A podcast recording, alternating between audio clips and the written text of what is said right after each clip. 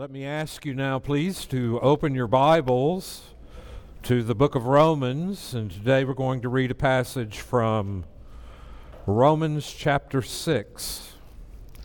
Today we're going to be looking at the grace of the law. That is, what does it mean when the Bible says we're not under the law, but rather under grace? What does that mean? What does that look like? And so we're going to spend some time together looking at that. We're in Romans chapter twelve, uh, chapter six, excuse me, verse twelve. Hear now the word of the Lord. Let not sin therefore reign in your mortal body to make you obey its passions. Do not present your members to sin as instruments for unrighteousness, but present yourself, yourselves to God as those who have been brought from death to life, and your members to God as instruments for righteousness. For sin will have no dominion over you, since you are not under law, but under grace. This is God's word. Let us pray.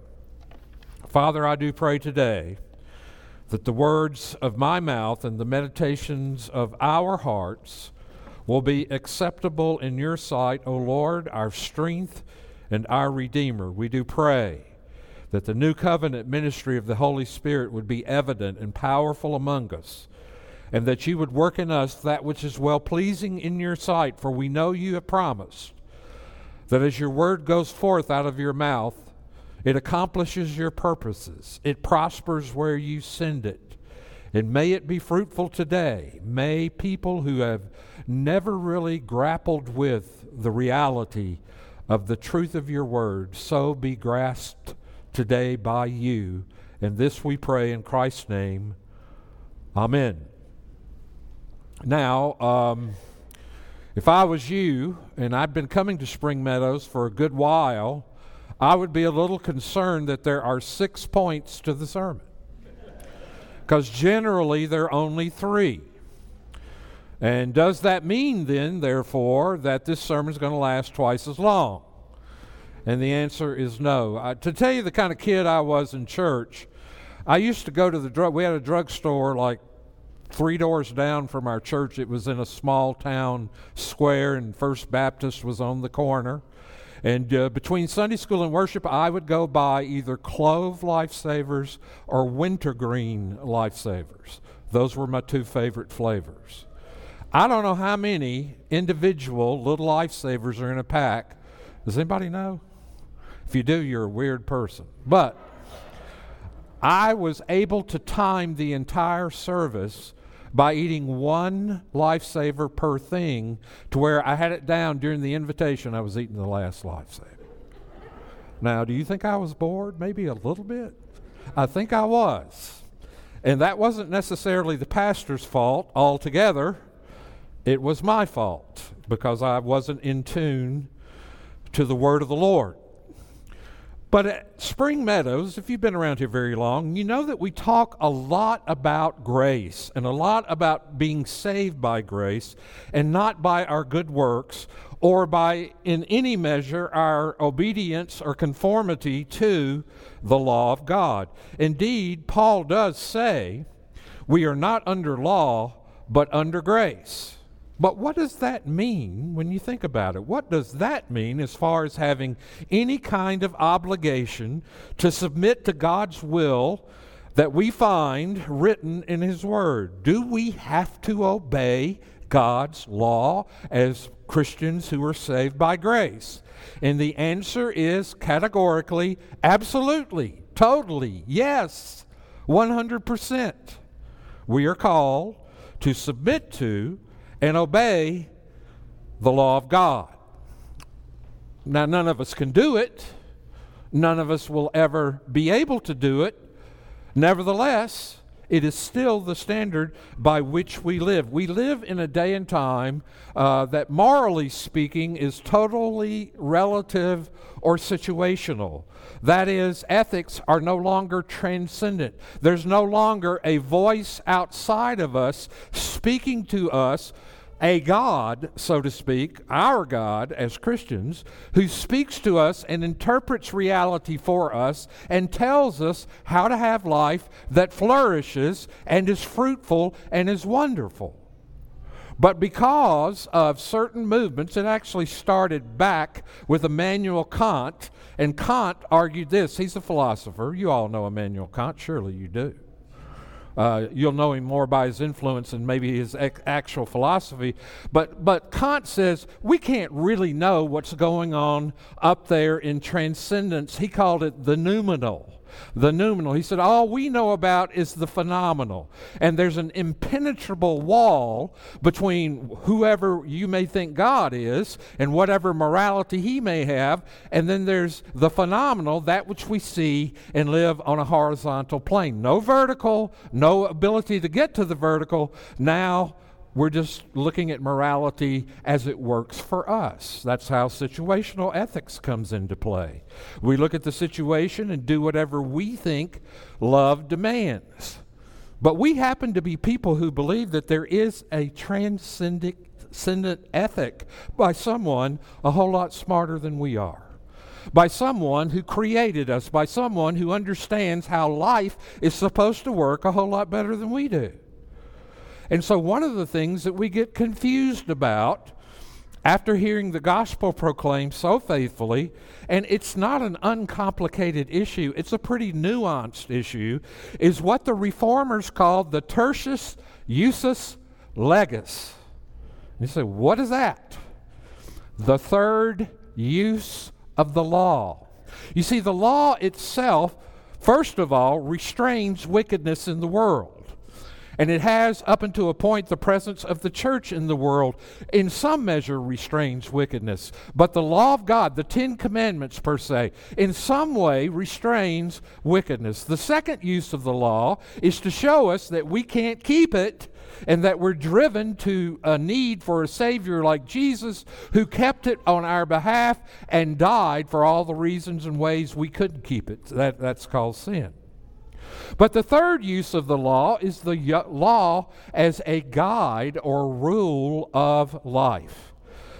To be under the law, biblically speaking, is not referring to obeying the law, but rather relying upon the law and our obedience to it. Whenever we think we can win God's approval through our moral performances or achievements, obedience becomes a crushing burden, then we're under the law. But when we learn that Christ has fulfilled God's law for us, that now we who believe in him are secure in God's love, then we naturally, that is according to the new nature we have, Uh, therefore, if any man be in Christ, that is, in union with him by faith, organically connected to him, has a new set of desires. And one of the new sets of desires we get is to want to be obedient to the Lord. We naturally want to delight, to resemble, and to know the one who has done this. How do we do this? How in the world can we do this? By turning to the law.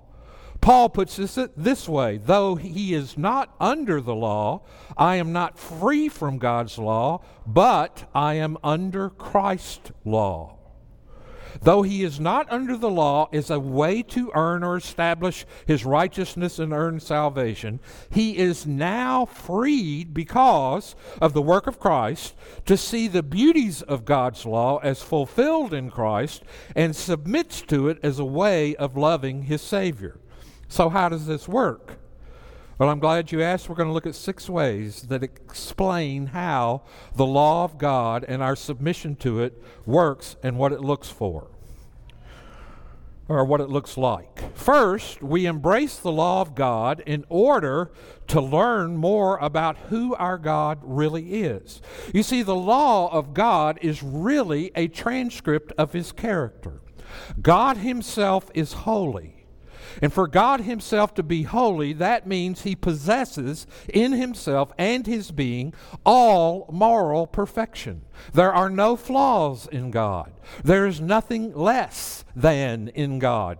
God is completely and totally, in the entirety of his being, holy. That is set apart. That is transcendent. That is in some ways other than we are.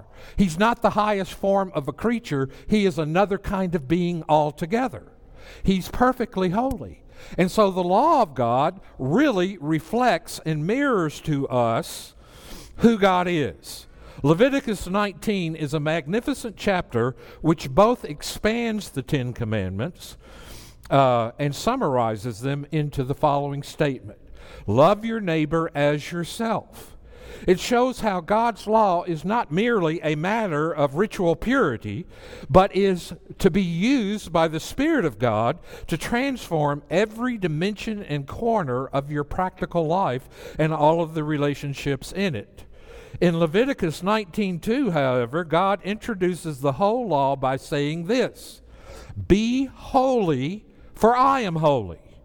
In other words, if you want to know who I am, and you want to love me, and you want to uh, hate uh, what I hate, and if you want to know my heart and become like me, obey my law. And so the law is a friend to us. It is a gift to us. It is a gift of grace. It's like guardrails on a mountain pass or on a, a, a, a roadway. Uh, I don't know how many of you had the pleasure of driving when it rained the other day, but, uh, you know, there's very practical uses for the law, uh, especially when it's raining. Don't speed. I was driving and I noticed there were more accidents than I have ever seen anywhere at any time. It was unbelievable.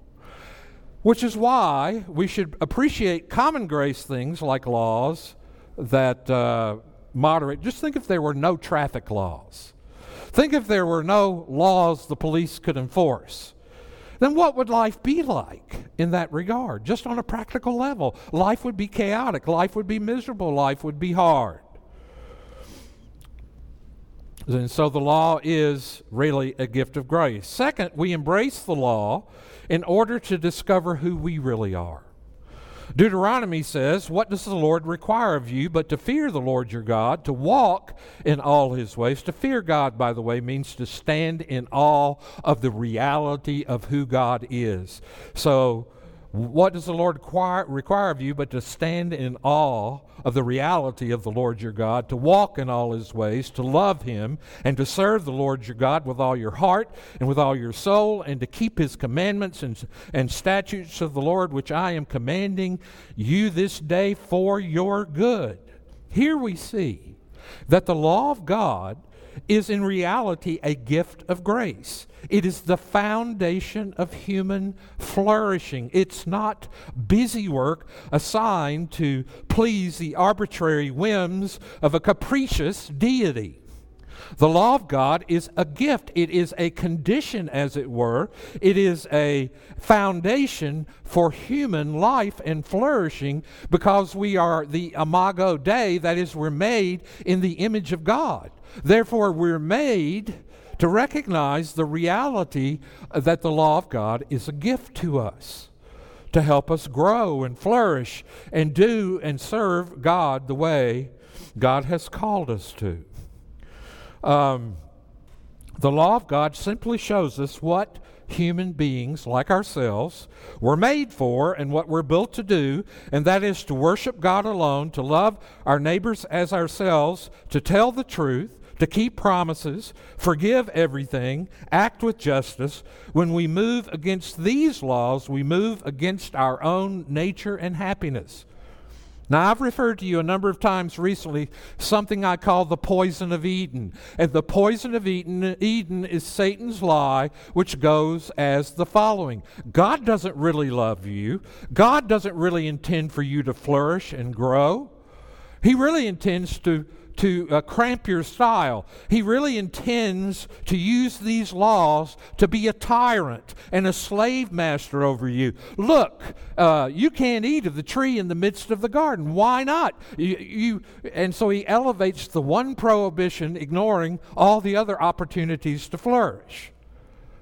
But isn't that the same way we think of it? I remember when I was an unbeliever, I did not want to be a Christian because I thought it would take away all the joy I ever had. It would take away all the fun and potential for having an exciting and great life. That's exactly what I believed.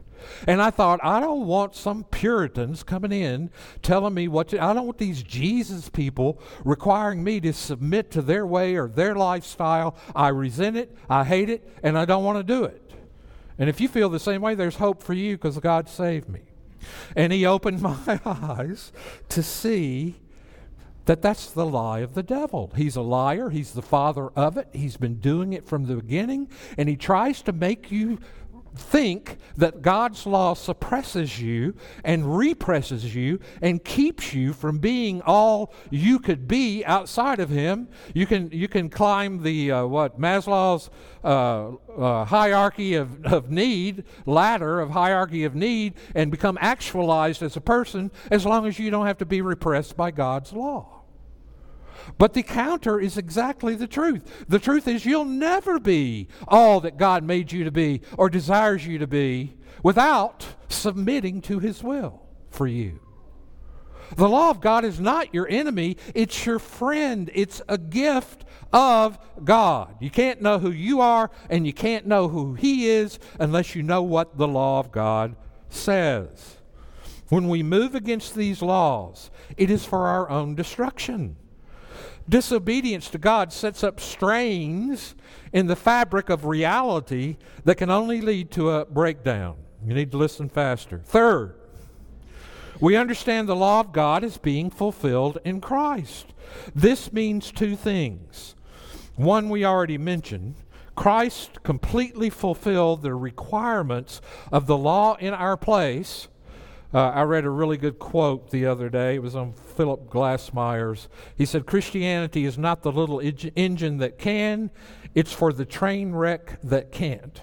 And I think that's exactly who we are. Christ came and fulfilled the requirements of the law in our place as much as if we did it ourselves. So when he took the penalty our sins deserved, we could receive the blessings that his righteous obedience deserves.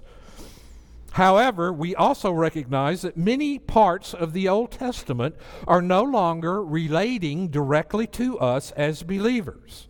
Since Jesus is the ultimate priest, he is the ultimate temple and sacrifice, we observe none of the ceremonial, dietary, and other laws connected to ritual purity. Also, Christians of all nations are now members of the people of God. And God's community no longer exists as a single nation state under a theocratic government. That doesn't exist anymore. The whole emphasis of the New Testament and the New Covenant is that the church is now international, all people, not localized under one the- theocratic government and one people and king. That is Israel. Therefore, the civil legislation of the Old Testament is no longer appropriate. For example, adultery in the Old Testament was punishable by a death, stoning. But in the New Testament, it is dealt with through exhortation and church discipline. Fourth, we also realize that the law's painful, convicting work is ultimately, in the end, a very gracious thing. When we fully comprehend the kind of life that the law requires of us, it can be intimidating. Have you ever really read the Sermon on the Mount? Have you ever really meditated upon what the Sermon on the Mount is saying? Have you ever looked closely at the Ten Commandments in a comprehensive way? Because what Jesus said was, it's not merely outward conformity, like you may have never murdered anyone, but if you've wanted to in your heart, if you've contemplated doing it with some joy, then you're a murderer as well, according to the law of God. And so the law of God is painful. It's exposing. uh, he, Jesus shows us the attitude we should have to the world, being salt and light, uh, investing ourselves in the needs of our communities. He shows us that even if we disdain or ignore our neighbors, calling them fools, we are attacking their Creator in whose image they are made. He calls us to never look upon one another with lust, living lives of purity and chastity. He insists that we must speak with as much honesty in all our daily interactions as if we were testifying in court under oath. We are told to forgive and love our enemies, turning the other cheek rather than seeking revenge. We are to give the poor to the poor without expecting any thanks or acclaim. We are to give our money in astonishing proportions and carry on a dynamic, secret inner prayer life. We are never to be judgmental or condemning of others.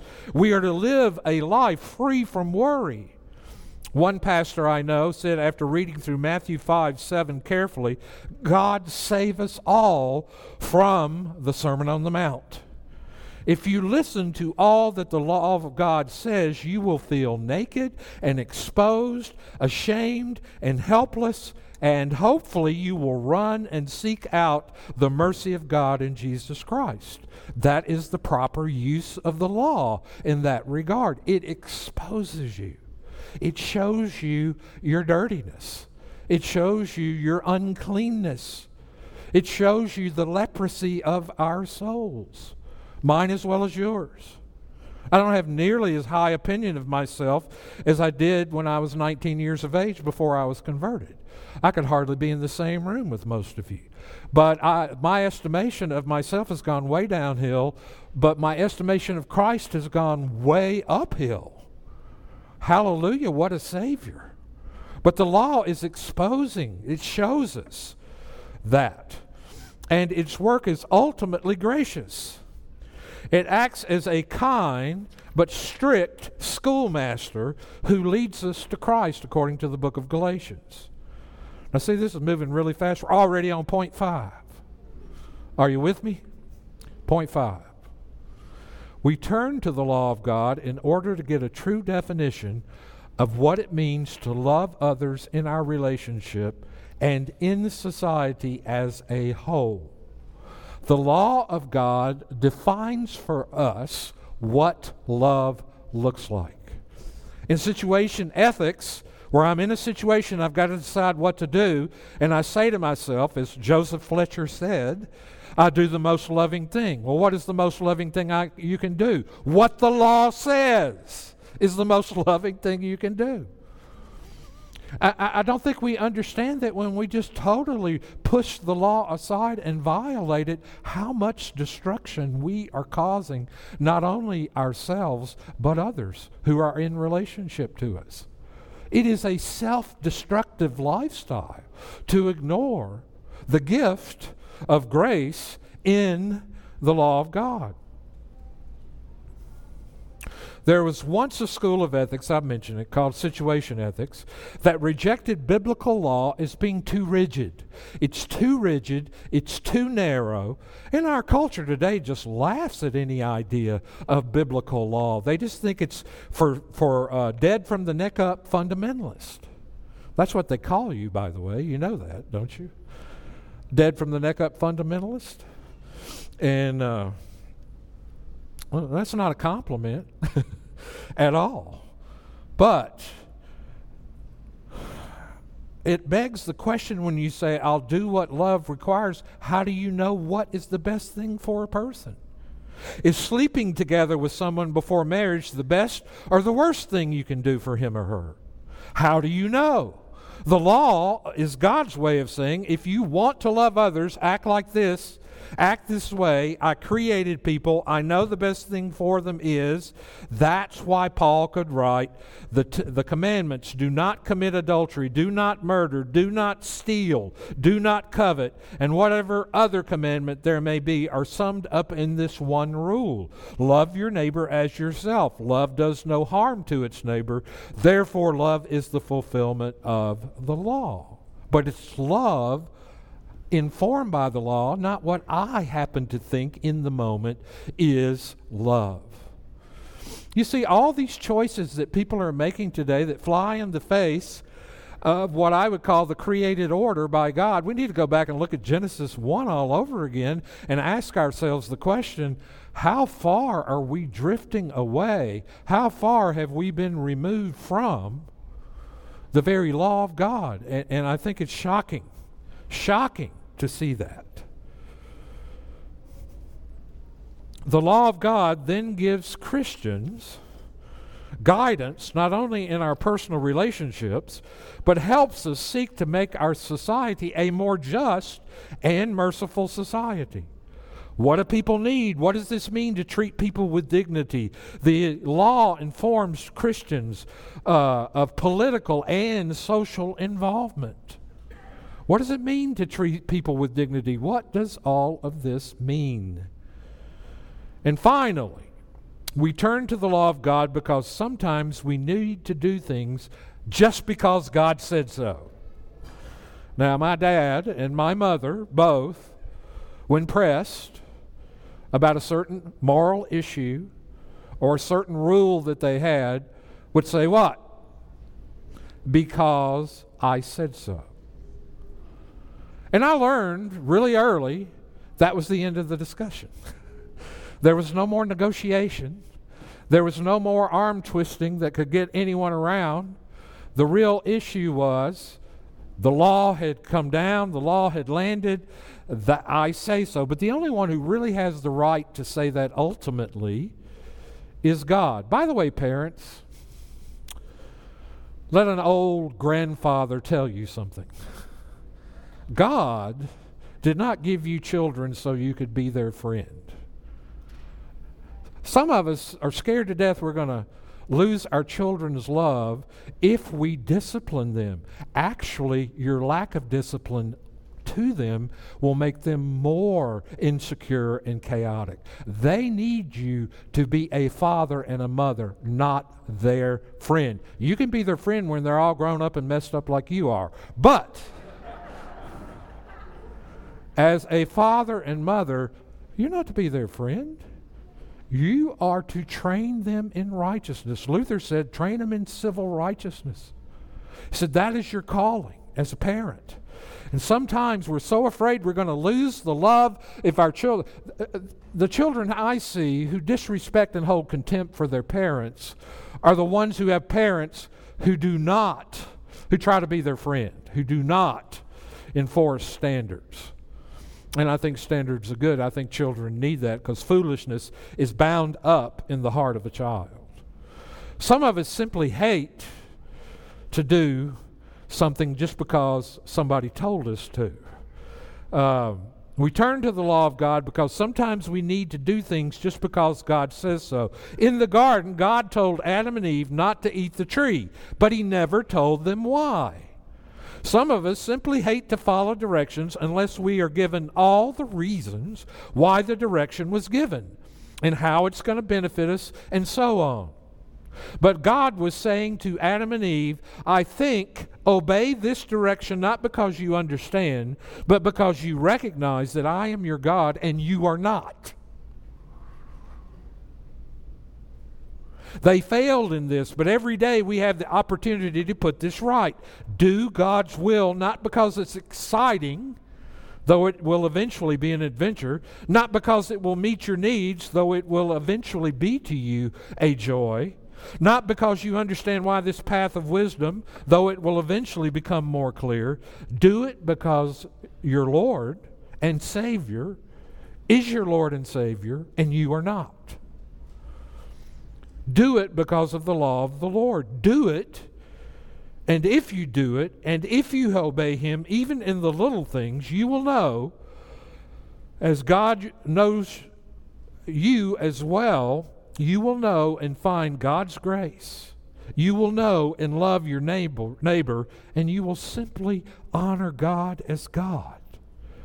There are times when, in the dark, we have to submit to God, and He doesn't give us the reasons why we have to and why our life is the way we are, and we have a temper, temper tantrum, usually turned inward, that results in depression and the dark night of the soul. sometimes. We have to recognize who the real authority is. And it's not me, and it's not thee. It's God. He's God, the godness of God. He has every right to compel us to obedience. And Christ has come and made for us a way to live with God in, in the reality and in the truth of the fact that we're still sinful, though righteous in Christ. So, the law of God is the grace of the law for us. There's much grace in God's law. You think about that. You think about that hard today.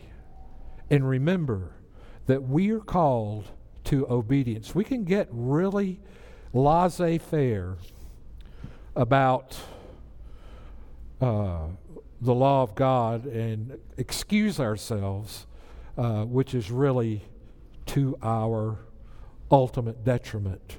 Breaks a lot of hearts and breaks a lot of people. Let us pray. Father, we thank you for today. We thank you that we have the gift of the law. And we know, we understand that Scripture teaches that we can misuse the law. We can misuse it by trying to use it as a lever to get you to do what we want you to do. We can use it as uh, a negotiation to make us ourselves acceptable and approved of you.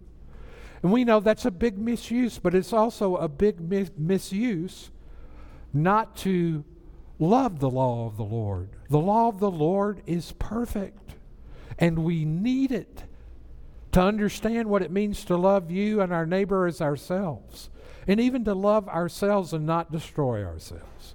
So we pray for your grace in that regard. And now, Father, as we continue to worship you, we will take an offering, and we pray that you will bless this offering and use it to accomplish your purposes in this church and in this city and in this world. In Jesus' name, amen.